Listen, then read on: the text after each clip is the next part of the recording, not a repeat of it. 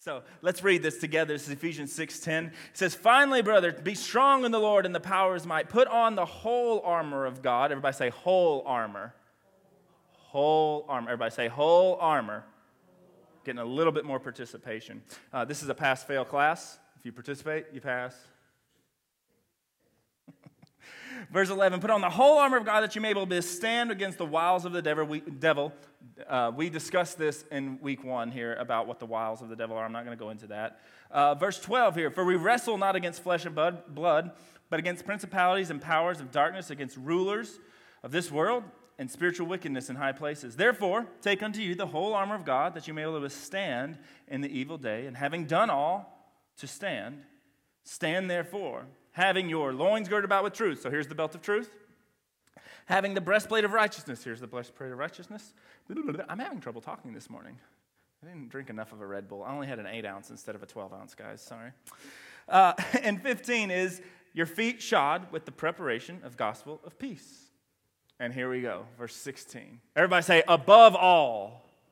I'm having to get y'all participating because y'all, no one else had a Red Bull either this morning. "Above all, taking the shield of faith, wherein you may be able to quench all the fiery darts of the wicked." Above all, taking the shield of faith, so you can quench all the fiery darts. You know, there's an interesting thing that the shield was a super important piece of the armor. Are you aware of that?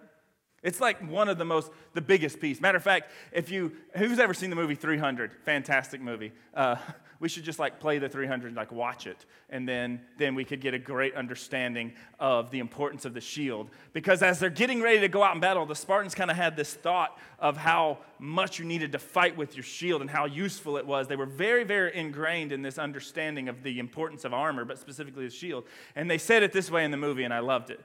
And they said, and this is actually something like the Spartan kind of people thought, which was, "Come back with your shield or on it." I mean, you don't come back without a shield. You either come back with it because you survived it, or they're going to be carrying, because they carried people on their shields and carried them back. You either come back with it or on it. That's kind of a funny thing if you think about faith. You come back with your faith or just on your faith. So the shield is important. It's huge. It's really important. What else are some pieces of the shield? The shield is an interesting piece because it requires action. We have some shields here. Are they doing anything? Are they useful at all? No. I mean, probably a paper ball could knock them over. If I ducked behind these without putting my arm in any of they would just fall over. Please don't touch them. It's literally duct tape and Velcro up here, guys. So they're useless unless they have some action behind them. You know, the interesting thing is every other piece of armor that we've talked about, it has one action: put it on, and then stay in it. The shield is a little different. The shield requires some action behind it because it can sit here like this right here all morning long and really do nothing, right? It requires some action. The shield requires action to use. Now, we're going to look at a scripture, Hebrews 4:11, and a little bit later, but I'm giving it to you twice because it's a pretty big piece of it. So write down Hebrews 4:11. We're going to look at this. Now, there's another interesting thing that they did with shields. See how we have them lined up here? See how they're overlapped? This one's overlapped with this one. This one's overlapped with this one. Shields were made to be joined together to create what they called a shield wall. I think another term is the phalanx. It's like the way that they formed up. There was different ways you could do the formation. But they're made to be joined together because together they became stronger, right? You see these have a point at the bottom. If I left one just sitting here without something beside it, what would it do? Just topple over. But when it's joined together, all of a sudden now it's got some strength. Now, it needs to be joined together, and we're going to look at a couple scriptures at that. Now, there's one other interesting piece about this shield. This is all the history of the shield, so you understand the analogy that the shield makes. I have to get this great baseline down for you. The other thing was the way that the shield was used, and it was used like this right here. Look, we even put some little armholes, except for my arm is not that long. But you held it like this right here. But it was always held with the left arm, and when it was held up with the left arm, it was done like this right here. Now, is this holding up? This is how they would hold it, a little bit out here maybe, but like this right here. Half of my body is covered, the other half is not. Do you know who covers the other half? The person beside me. That other shield covers this half. They overlap it to here, and then that way they're pushing and I'm pushing, and our strength together creates this wall. But it was held off to the side like that and only covered just a portion of it. Uncle Randy's face got me worried. It was about to fall over. So what is the shield of faith in, and why faith? Why wasn't it the shield of peace? We talked about shoes of peace. Why wasn't the shield of peace or the shield of righteousness? Why faith? Well, because faith is the only thing that you have that can be joined with someone else's. It's like a transferable energy that you have almost, that you can use and compare and combine with other people to cause something completely different. Your peace is not really transferable to somebody else's, okay? Give you an example. I went with my buddy Ron a while back, and we went into the ocean. And we went scuba diving, which is like half scuba, half like snorkeling. You have a little thing, and it goes up to the surface, right? I'm terrified of sharks. If you're not aware of that, I hate flip-flops, I'm terrified of sharks. Basically, I don't like the beach. So I'm terrified of sharks. And we were there, and my wife and Ron and I, and we were all hanging out. And they're like, let's go. And I'm like, no. And I made a joke, talk about your words have power. I said, I'm not getting in there because sure enough, I'll cut myself and then blood, and then sharks can smell blood from like 5 miles away, and then they're going to come. I kid you not, we weren't in the water for more than like a minute, and I cut my hand on the bottom, and I was like, and like if you could hear snorkeling, it was going, I was like hyperventilating in the water. I did not have peace in this situation, no matter how peaceful Ron and my wife, they were like, oh, look at the fishies. I'm like, and I swam the whole time with my hand like this right here because I was terrified. But their peace did not transfer to me. Not in the least. We were even connected to the same air and oxygen. I hope you hear that because the Spirit is air and oxygen. The Spirit is breath. We were connected to the same thing, but his peace couldn't transfer to me. But his faith can, because his faith that sharks would not come made me say, all right, I guess, like, and actually my thought was, as long as we're not on the edge, I've watched Jaws enough, they get whoever's the furthest out. So I was making sure there's like 30 people between me and the deep sea, okay? I hadn't seen the Meg at that point, otherwise I would not have got in there, no. But his faith did, right? He had faith. He was completely convinced and confident, so was my wife, that no shark is going to come and bite us. They even had the audacity to tell me, sharks aren't in this part of the ocean. Bull. I Googled it. I was looking. I was like, no, it actually says there's bull sharks, and that's the worst kind of bite. Like it made me more terrified. But yet their faith somehow inspired me to say, you know what, I can do that. And then I just pushed my wife in the way just in case. No, I'm just kidding. But that's why faith. It's the only thing that's transferable. It's the only thing that we can bond together with someone else. That's why they chose the shield of faith and not, the shoes of faith. Everybody says, oh, it's the walk of faith, so it's shoes of faith. No, shoes for the path that you're on. But shield is to be joined with someone else to become stronger. And this is the difference that we're going to look at this morning as we go through this. We're going to look at the two shields. There's God's shield of faith, and then there's man's shield of faith. What is the word faith, real quick? We're going to look at it in Scripture, but if we were to say the word faith generically to all of us, most of us think of one word after that, belief, right? If you really look it up, it's like to be completely convinced of something, anything. It doesn't just even apply to spirituality and things, right? My kids have faith that when we get in the car, I'm not going to wreck sometimes. My wife has faith that, her alarm clock's going to go off in the morning so she can get up for work. A lot of you have faith that you work all week long and you're going to get a paycheck every other week or however you get paid, right? That's a version of faith. We don't really think about it like that because we are so convinced of that thing that we don't really have to worry about that. But what's the opposite of this shield of faith from God? Well, it's the shield of faith of men. And here's the differences right here. Are you ready? One, this is God's faith. This is God's shield. It is God-reliant. It is fully relying on God. Frog it. Fully rely on God. Y'all ever go eat sweet frogs? Fully rely on God, right? That's his faith is saying, fully relying on me. Here's man's over here is self-reliance. Self-reliance says, I got to make this work. I have faith that I can make this work. God's faith over here, fully relying on God, that God can make this work. Now, we're going to look at this in some extreme detail this morning.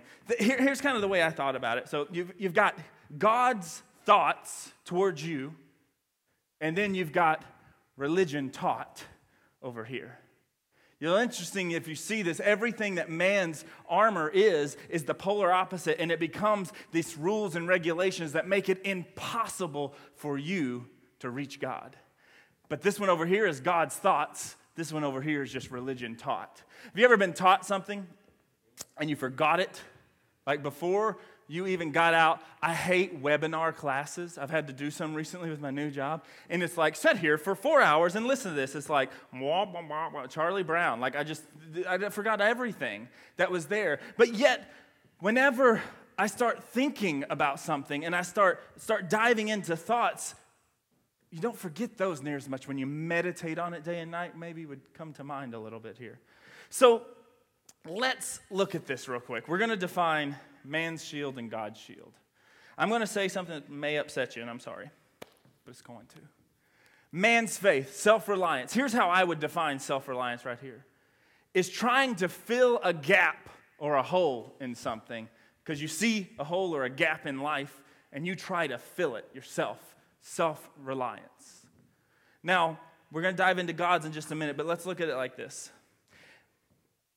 There's nothing you could do. We discovered this with the breastplate of righteousness. There's nothing you can do to become righteous, right? We saw that you were made that way. You can't become it. You were made that way. All you got to do is put it on. You're good.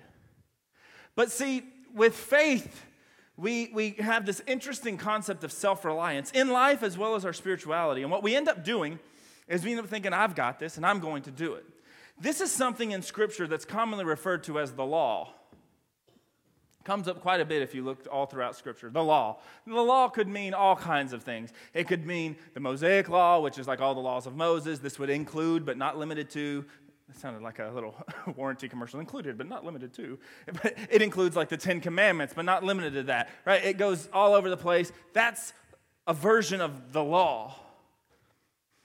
And that is man's attempt to reach God is the law. Now, and we're going to show you this.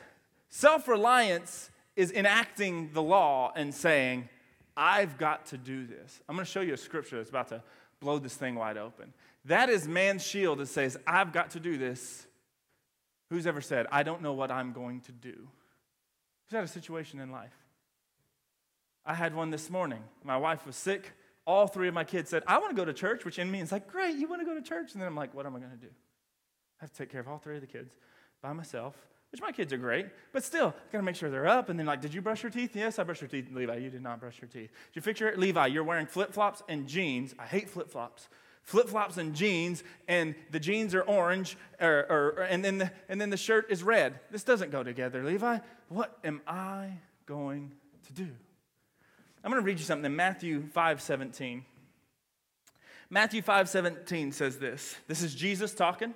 Okay, here's what he says. He's having a conversation. He says this. He says, think not that I come to destroy the law or the prophets.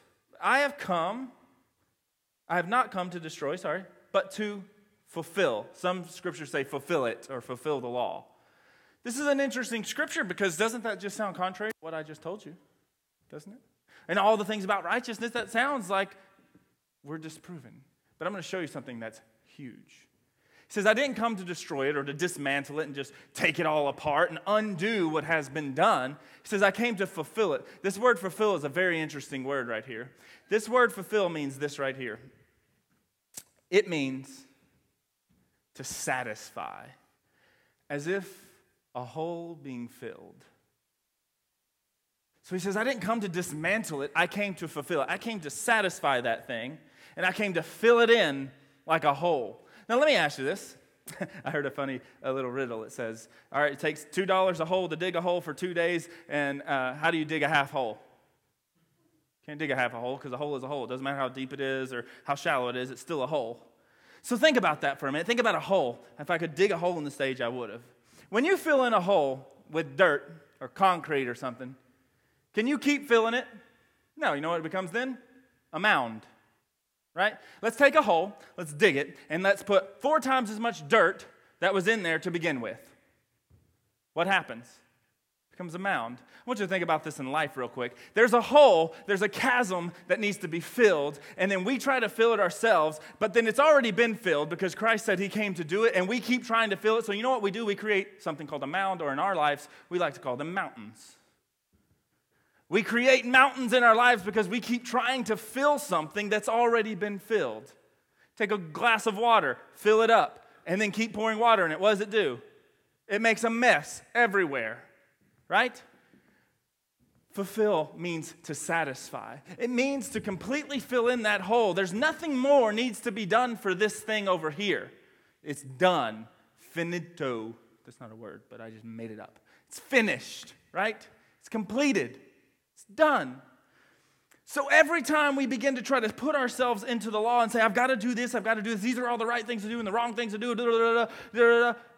No, all you're doing, it's something that's already been filled. I read it out of your book, right? It says, fulfill the law. Jesus came and satisfied it. It's no longer hungry. It doesn't need anything else. It doesn't need any more sacrifice. It doesn't need anything from you. It's already done. And matter of fact, here's the part that may upset you. The very fact when you think you need to, you're diminishing what Christ already did because you're saying, you know what? Jesus didn't fill that enough. He didn't do enough for that, so I've got to help him out a little bit. Jim says this all the time. I think it's funny. He's like, well, sometimes God needs a little help. He says it as a joke, right? But that's kind of how we think. We think, oh, Jesus came and did it. So when you try to fulfill that thing, this law, this man's shield of the law, you're actually saying Jesus wasn't enough. He didn't actually do what he said he was going to do. I've got to do it for him. I want you to think about that for a minute. It's kind of a bold statement to think. He already did it. And when you start to try to say, no, I've got to, you are actually diminishing what Jesus said he already did. To an extent, saying he lied because he just said it right there, that he came and satisfied it. It's done. But then this interesting thing comes on the flip side if you keep reading. This is where he talks about all the law is fulfilled in these two. Love the Lord your God with all your heart. Love your neighbor as yourself. In this, all the law is fulfilled. You don't have to worry about all that because I've already fulfilled that. All you fulfill is this other thing over here, which is called faith. Believing and loving and relationship, all of that's over here. That's your job. That's it. Don't worry about the rest of that stuff. And I hear you right now in your head thinking, well, Jared. Does that mean that I'm going to use something that hopefully none of us think, that I can sleep around on my spouse? Can speaks to ability. Can you do it? Go for it. Is it wise? No. But let me ask you this. Do you want to? Well, no. Why? You have a relationship with your wife or your spouse. I always say wife, sorry, because I'm a guy, so I think wife. So husband, whatever. Why do I not want to? Why do you not want to? You have a relationship with that individual, and it causes you to just, I don't want to do that. I want to go do this. My wife was sick, and she loves my tea. I suck at making tea, by the way. I just put a ton of sugar and a ton of lemon in it, and she thinks it tastes good. She's like, I just can't make it your way. It's because we ran out of sugar, honey. I can't make it again. I dumped the whole thing of sugar in there. It's really nice and sweet and horrible for you. But why? I did that. I made her tea, and I tried to. And over 12 years, I've perfected. I know exactly how much sugar she likes in her coffee. Taryn doesn't make her own coffee. You want to know why? She doesn't even know how to make it anymore. Over 12 years, I've perfected the art of making sure my wife. See, I can talk about my wife because you're not here. Making sure when she wakes up, we all have a good day. The right cup of coffee does it for you, right? Why? I have a relationship, so I want to do these things. No one told me. It was not in our marriage contract on the back. You must make me a cup of coffee with 2 cups of sugar. It wasn't in there. It was no law. It was nothing there. I just wanted to do it because of the relationship. So all of those questions, whatever it is, think of the craziest ones that you want to think of to the simplest ones you want to think of about what you must and must not do, and all of them have the same answer. Would you want to? The more you have a relationship with God and you say, John 3:30, he must increase, but I must decrease, the less you even worry about those things. Right? Okay. Whew, that was a lot. That was my big drop right there. Now, here's man's shield, and then we're going to move on to God's shield. And here it is right here. It's standing alone. Because it's self-reliant. I stand alone. So I grip my shield. I told y'all. It's all right. Just leave it. It's fine. We're about to pick them all up in a minute. I'm going to rip my nice new shirt. Dustin, what is this, like He-Man arms? I can't do this. I'm going to have to use both arms. Just imagine I'm holding it over here. So, but we've got the shield, and we're standing alone like this right here, and we're saying, all right, I got this. and you're ready to take on anything, but all you're taking on is all of your own failures. You're building your own mound, your own enemy to come against and saying, oh, I did this wrong, I did this wrong. You're self-defeating. But you know what else one shield does? It leaves you completely exposed. I am completely exposed everywhere else, but this one little area. You're blindsided because you think, I got this by myself, and I can do this. And a lot of you are thinking, oh, yeah, I don't think that. God saved me. I'm not going to hell. Get your mind out of that side of it and think about every other situation in your life, every other person in your life. You're saying, I got this. I can make sure that this person does the right thing, or I can make sure that my brother doesn't screw up and cheat on his wife. Y'all was like, exactly what business do I have with that, right? I can do it. You stand alone, and you're vulnerable everywhere. Let's see if we can not make this fall. One shield. That's man's shield is I got this. God's shield is this one right here. And this is where we're going to get into kind of the final little aspect of this. Is here's how I would like to define God reliance. I'm going to say it this way. Acting on complete certainty and being convinced that God has your best interest at heart. To me, when you say I'm relying on God and I've got faith, I'm picking up my shield of faith, that's what I think of. I think you're acting in complete certainty, right? And being convinced that God has my best interest at heart. That is trust, right? Trust that he has my best interest at heart. Frances said this, I don't know who said it originally, but I loved it. She said, and I may, make this a horrible statement, but she said, I heard sin is the sneaking suspicion that God doesn't have your best interest at heart. It's this thing that keeps getting inside you thinking, he doesn't have my best interest. I can't have full reliance and be fully convinced that he has my best interest. So he doesn't, so I'm going to step over here because I'm going to fill that gap and I'm going to fill that hole and I've got this. Right? There's scripture saying, all your ways acknowledge him. We read it last week, right? What is that? Being fully convinced that he has your best interest at heart. That is the shield of faith. Now, we also talked about what faith was made of, this material called hope. We talked about that in the Total Facial series, so if you want to dive into that one, go back and listen to the Total Facial series. But we talked about how the shield of faith is the material it's made of is this thing called hope. And we're going to read something right here in Hebrews 11:1. Now, Hebrews 11:1 says it like this right here. It says, now faith, this is basically a biblical definition for faith right here. Now faith is the substance of things hoped for, the evidence of things not seen. Now faith is the substance. It's made up of these things that you hope for. That's what faith is, right? It's how it's constructed. It's made up of hope. You've hoped for it. And then it's evidence. Your faith becomes the evidence of something you can't see. We serve a God in which you cannot see, guys. I'm sorry. You can't see it. There's not a person alive today or that ever been alive that I'm aware of that has actually seen God. Even everybody's like, oh, what about like Moses or Abraham or all these other? No, it says that he showed him his glory, meaning like his hinder, like the backside of it. That'd be like you my face. Could y'all imagine if I was so handsome? You couldn't even look at me. Everybody's laughing right now. My wife would be really laughing. I worked out on Saturday, guys. Like, look, right? God's so beyond us that no one's even looked on him. So it's something we can't see. Everything about your spiritual belief is something you cannot see. So if you're looking for evidence in the natural, that's only the backside of it. That random check that I got was the backside of God's glory, the backside of who he is. I didn't see God through that. That was just something that was because I was standing in this position. It's the substance of things hoped for, evidence of things that you will not see, you have not seen. No eyes seen, no ear has heard what God has in store. There's this path, there's this thing, but I stay fully convinced of it. Think to yourself real quick, are you fully convinced of that God has your best interest at heart? I can honestly say over the last year for me and my experiences, there was times where I was wondering, God, did you have my best interest at heart in this? Right? I had a brain tumor, guys. My wife and I both struggled because we know God is a healer. Who believes God's a healer? I believe God's a healer. I believe He can completely miraculously heal you. So I was thinking, God, we believe that. Why didn't? Like, why? But for why? And I struggled with thinking, did he have my best interest at heart? Now, I'm not saying God gave me the tumor or anything like that. I'm not even saying that he didn't heal me of it because of something I did, right? Y'all are jumping right over back here in the law. Has nothing to do with that. I do know he used it, though. And I stand fully convinced over here that had it not been for the Lord on my side, this is another scripture, all my enemies would have. Because when I had that brain tumor, that would have swallowed me alive in misery and sorrow, and I would have been, oh, poor pitiful me, I had a brain tumor at 29 years old.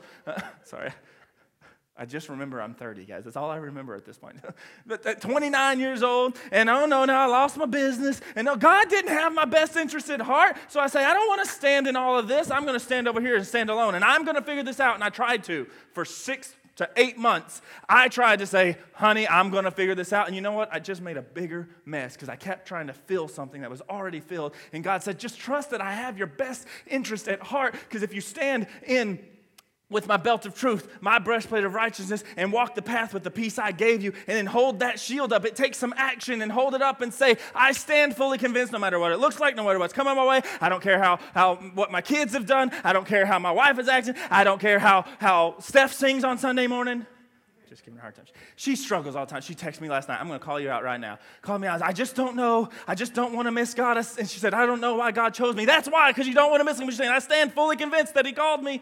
That's all it requires. I stand fully convinced in this. Done, son. That's it. I'm going to quote off a few scriptures to you real quick. Actually, I'm going to read one of these. Romans 3:19. Sorry, I get excited, guys, and I start yelling. And I can call out Steph and my brother and all these people because they love me and they don't have a choice. So, Romans 3:19. We're actually not going to read this exact scripture, so because I wrote down this whole thing, and I wanted to read it all to you, but for the sake of time, I'm not going to. If you start at verse 19 all the way to verse 31, read that on your own time. So Romans 3, verse 19 all the way to 31. I know, it's like, what? That's like 20 scriptures, man. Like, yeah, like read them all. But if you read through this whole thing is talking about this thing between the law and faith and the law and faith. This argument, by the way, has been going on since Jesus. It has been going on, and we all still get confused by it. But he's talking about, is it by the law or is it by faith? And he makes this interesting statement right here in verse 27, and it says, what do we boast in? So do we boast in our own law that we can keep up this law and keep filling this in? Do we boast that we made our own life mountain that we now have to climb? Do we boast in that? Or what do we boast in? He says this right here. Is it by exclusion? By what law? The law of works? No, but the law of faith. Who knows that Texas has a law, or had a law, that you can buy a hammer on Sunday, but you can't buy nails on Sunday. Did you know that used to be a Texas law? You can't do work on Sunday. That was a law. Okay, I'm using a ridiculous one. But you could have another one. You know there's one that you can't shoot a buffalo out of the second story of a hotel. You could shoot it out of the first floor or the third floor, but not the second floor. So someone did really stupid things on the second floor of a hotel and shot a buffalo.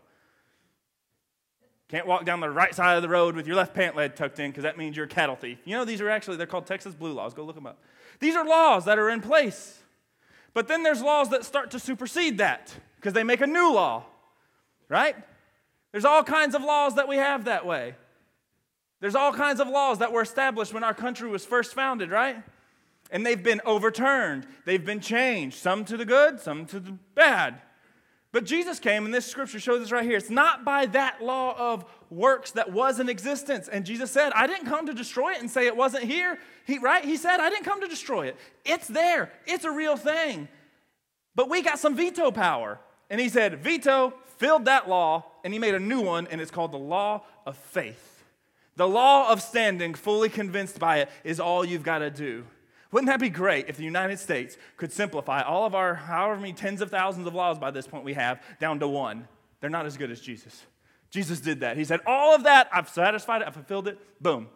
It's the law of faith, the law of standing, fully convinced that God has your best interest at heart, right? Now, a couple scriptures to prove some of the things I said to you, because you may be wondering, he said he had a lot of scriptures. I do. I'm going to quote them to you real quick for a minute. So back when we were talking about faith requires action, okay? Faith requires action almost sounds like a double negative kind of a concept, right? It's like, wait, you're telling me it's not works, but then you're telling me to have faith that requires actions. I don't understand. There's a scripture in James that says faith without works is dead. What does this mean? That's James 2. It says faith without works is dead. So, it's not just standing fully convinced of it. It's you got to do these things. No. Y'all are misunderstanding this works, this action that it's talking about. The action actually is the belief and saying, I stand fully convinced. So because I stand fully convinced, I don't go around worrying, right? I stand fully convinced this platform will hold me. I built it with Jonathan and Ron and Dustin. I stand up here fully convinced I will not fall through. The first Sunday, not so much. But you know what's interesting? The next Sunday, I was like, yeah, it ain't going to go nowhere. Then we're like, let's put 3 people on it. Hey, let's try this thing out more. That's an interesting thing about what happens when you stand fully convinced in what God can do. You start to say, oh, well, he did do that. You know, it does work. Let's try a little bit more. And you start to walk this path of faith out, and all of a sudden you look up, and the things that you thought you could never believe God for, all of a sudden you're believing him for, because that's the action that it takes, is you have to stay standing fully convinced. That's why you have to put on all the other armor first, by the way. Because once you know the truth, it will set you free. Once you have the breastplate of righteousness and you know how you were made, that I was made in this stance with God to be able to communicate with him, and I know that he has my best interest at heart, so I put on his peace in it as I'm walking out this path, and I stand with this shield saying, I'm not moving. I will not be moved. I will not bend. I will not bow. I will not break from this stance, because I know that I know that I know that I know. Have you ever been fully convinced something's right? And you will argue tooth and nail, even when you're proven wrong by something that seems like they proved you wrong, you still say, no, I know. I had a scenario like that with my wife just a few nights ago. We were arguing about something, and I was saying, Taryn, I'm telling you. And we weren't like really mad at each other, but we were. No. And we were arguing about this thing, and even when I'm happy to say I proved her wrong, in my view, she still doesn't think so. Because she said, it doesn't matter what you're saying, because that's what the world does. It says, you're saying God's good and da-da-da, but you got a brain tumor. And it's like, oh, well, that does, I guess God didn't have my best. And you start to put down the shield and lay it around, and it does nothing anymore. You start to back out of it because someone else is trying to prove you wrong. But all your work, all your action is to say, I don't care. I believe that the sky is green and not blue. That's what we were arguing about. I'm just kidding. That's not what we were arguing about, right? It doesn't matter what it looks like around me. I will not be moved from this stance. I will not be moved from this armor that he has given me. I will not be moved from this stance with the shield. Now, a couple other scriptures that I want to say. So what about this joining together? Is this scriptural, joining together? Or is this just like an analogy? There's about umpteen hundred. That's a literal number. It's a redneck number. It's when we can't count past 10. We just say umpteen hundred. Ephesians 5:19 says this. It says, sing together, join together in praise to the Lord. In Matthew 18:19 and 20, it says, when any 2 or 3 are gathered in his name, there I am in the midst of them. So when there's more people together, boom, what? He's there. Now, there is a little illustration I want to do for you. Can we do that? We're going to. Ron, can you come help me? And let's see. I'm going to use some guys. So Uncle Randy, Mike, and Justin. I'll just pick the guys here. Y'all come all up here. Trust me, you can stand on this. All right. Everybody grab a shield real quick. Dustin put the screws in there so they may poke you a little bit. So here's what I want you guys to do. We're going to practice Roman infantry tactics. So make a shield wall. Everybody say, shields up. Shields up, guys. Here, let me help. Shields up. Now, they're getting pretty close. But we got some gaps in our faith. Now, what y'all need to do is make sure that his is behind that one. Yeah, you got to get really close. They've got to overlap quite a bit here. And then yours needs to be over that one. Yeah, like that right there. Shield wall. I'm going to try to jump through this, guys. So they've made us a shield wall. Now, the interesting thing is actually when I push against each and every one of these, I'm actually pushing against two people at the same time. Now, it says fiery darts of the enemy because if you leave a gap, so let's say Ron decides, you know what, I don't really like Justin that much, and he leaves a gap. Guess where arrows can get through now? All through here. They're exposed because they left this gap in it. This is the purpose of the church, by the way. This is boot camp. Not because we literally need shields. Like, we're not going to be riot armor suppression and, like, go fighting people. Like, again, remember, our battle is not with what? Flesh and blood. Our battle is a supernatural battle. It's a representation. This is not an actual shield. So, but if we don't stand close together and overlap together, we can't withstand what the enemy is doing. And they would take this, the Romans would take this force like this, and they would say, here, let's move this out of the way a little bit. They would do this right here. They would say, put the shield down on the ground. Let's see how fast. All right, guys, y'all ready? We're going to time them. I need y'all to make the shield wall overlap. You can't, like, cheat and, like, start off overlapped. They would do this right here. When it was ready for battle, they would say, shields up. And everybody bring up their shields. And it may take Mike a minute. And he's new to the church. He doesn't know. So he's here, and they say, shields up. And then they say, march. And then they do that right there. Thank you, Ron. Yeah. Because that's what happens is someone else says, yeah, let's march. And the rest say, whoa, whoa, whoa, I'm not fully convinced that this is the way God wants us to go. I didn't even plan that, and he did it perfectly. I was expecting, but. So they say, shields up, and they make that wall, and then it says, march. And everybody goes, whoom. And then the new guy still is a little behind. No, I'm just kidding. Right, what? And they say march. I'm not going to march you off the stage, right? But they say march, and they take another step. And every time the enemy is pushing against it, they say march, and they push. And they push it back more together. But you know what? Everybody but Justin, if you can step to the side. But if Justin's here, and I'm here, and I'm saying march, I've got a much better stance, right? Because he's by himself, but the second he conjoins it, and they interlap it all together, and they say, now march. Now don't step because you're going to push me off the stage. March, they're all together. This is God's faith. This is God's kingdom. The way he wants you to do, the way he wants you to be fully convinced is to say, get beside each other, get connected together, because that is how you can stay fully convinced, because you can look beside you to the right and to the left and say, well, they're still convinced. I guess I should be convinced, because sometimes we have rough weeks. Sometimes we have rough days. Sometimes you encounter something that is a mountain in which you may have created or someone else may have been keep trying to fill it in for you. But if you stand together and look together and say, no, I stand fully convinced, conjoined together, and make a shield wall, shields up, all of our faith combined together. There's nothing that can stand against us, because guess what? There's more than two or three here. It says God's in the midst of them. Now, I'm not saying I am God, but then God's behind you. He's got your back. And he's helping here, pushing with you. I'm not going to push you off the stage. Don't worry, I'm going around here. If it was Cameron, he may would. I help push with them, right, from this wall. And I may even come out here. There's another tactic that they do here. And let's do, well, we're kind of out of shields here. But let's do one in the front, two, and then Ron, just for the sake of it, you stand behind Justin. There's another thing that they do. They make a wall, and that's when they're trying to push slowly. But there's this next thing that they do, and it makes a point. Have you ever seen that, where there's one guy out in the front, and then they're pushing all together? What that does is breaks the enemy line. It breaks it up from the trench warfare that they may have been in. And sometimes it does take someone that's a little eager beaver to jump out in front and say, I'm going to go.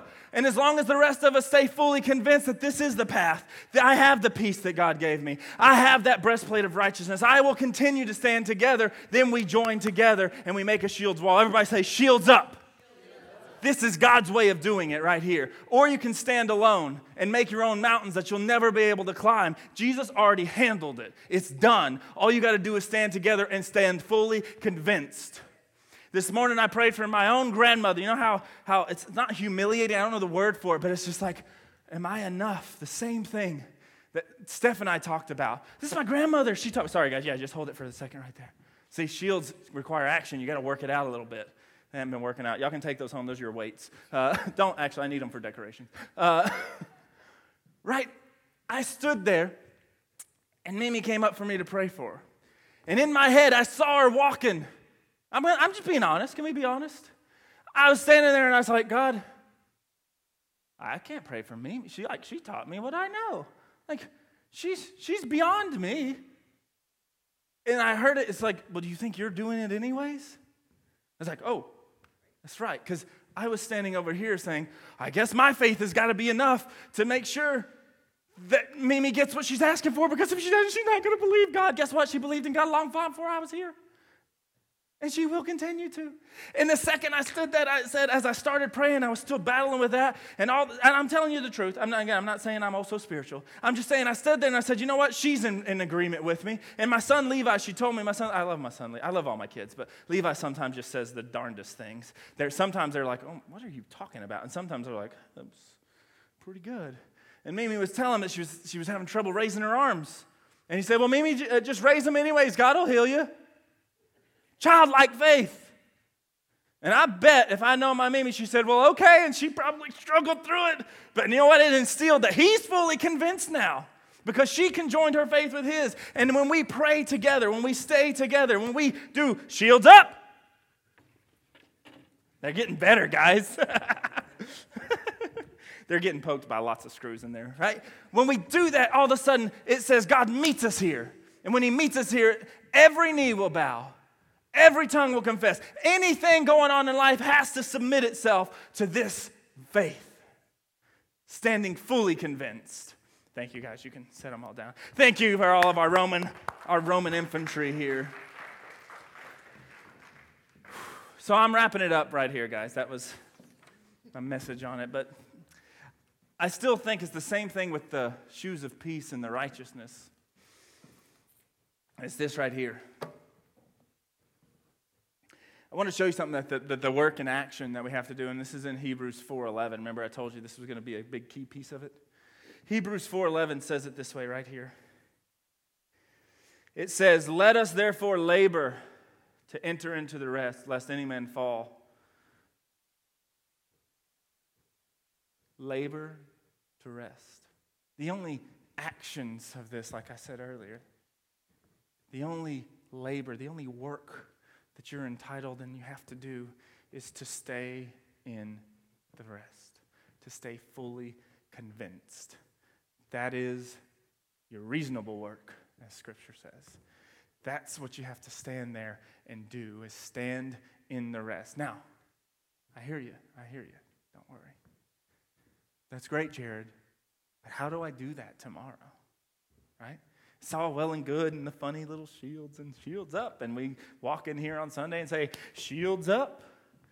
And then we walk out Monday and throw the shield down and say, let me get this other one because they ain't here with me today. They're not going to my job today. They're not messing with my family like I have to mess with my family. So you pick up that other shield immediately. And you say, God, I know you got that.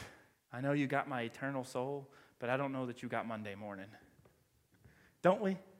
I'm not like condemning you. I do it every day. We do it. Some of you will do it before we walk out of this place. We'll start worrying about where we're going to eat. The Lord has provided. Try that. See if you get a free meal out of it.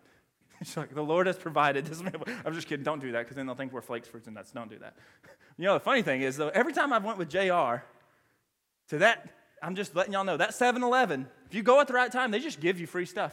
Every time I've went in with this, man, we go in, we get these big double gulps, and they're like, just go ahead. I'm like, this feels like I'm stealing. And JR's like, okay. Like, they know JR, I guess, very well, right?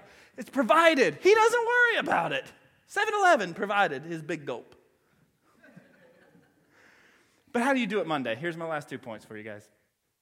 Faith, the shield of faith, requires action, and it requires joined together. So here's your two things for the week. Here's your homework for the week. The first one, the action, is to stand fully convinced. It's the first thing you've got to do.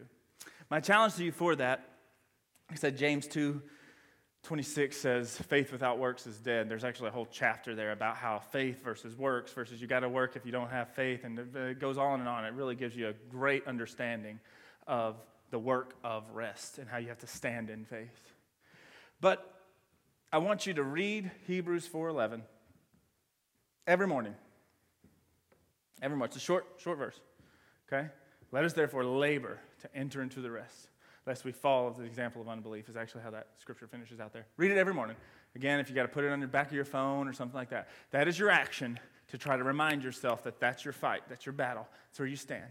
This is how you fight your battles, is that song we sing, right? Now, here's a little bit more of a practical one, too. So that is a reminder. Y'all ever have reminders on your phone, right? And it stays there, but you don't ever forget that you need to do it, but then you're like, I don't have time to do it. Now, here's the practical. This is the reminder, ding, every morning. As a matter of fact, set you a reminder every morning, whatever time you wake up, and make the title of your alarm, because I know most of you guys all use your phone for the alarm. If you have a real alarm clock, put a piece of Post-it note over it, but put it on there. Make it the title of the alarm, Hebrews 4:11. Read it. Make it your first task when you wake up in the morning. Then, I want you to do this right here. I want you to find somebody that's in this room this morning. Can't be your spouse, somebody else. Swap contact info with them. And every day, at some point throughout the day, no, that doesn't count either. Every day, call them at some point in the day, whatever works for the two of you, and encourage each other. Join your faith together. How do I do that? You can pray together. That's one way to do it. You can share your stories and experiences throughout life. It doesn't have to be something that happened right now. Guess what? God's good yesterday, today, and forever. So you can share something that happened a year ago, 6 months ago, 20 years ago, that you know God, that can build that person's faith. Share stories with each other. That's another way. Pray. Share stories with each other. And share in the load. If they're going through a rough time, that's what the prayer is for. Praying together in all supplication, with everything in you, praying together. And that's your challenge for the week.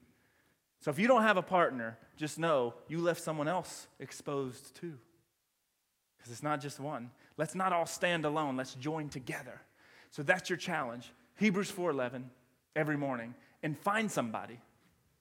Find somebody. Swap contact with them and say, we're either going to pray together, we're going to share stories together. I don't care if you go have coffee. I don't care if you do it over the phone. I don't care what you do. Every day, try to connect with them and join your faith together and watch how your faith begins to build. Watch how you begin to stand fully convinced. And it's no longer you're worried about, I got to do this and I've got to get this done. I don't know how I'm going to. Watch how when you join together, there he is in the midst. That's your challenge for the week. Find somebody. Do that.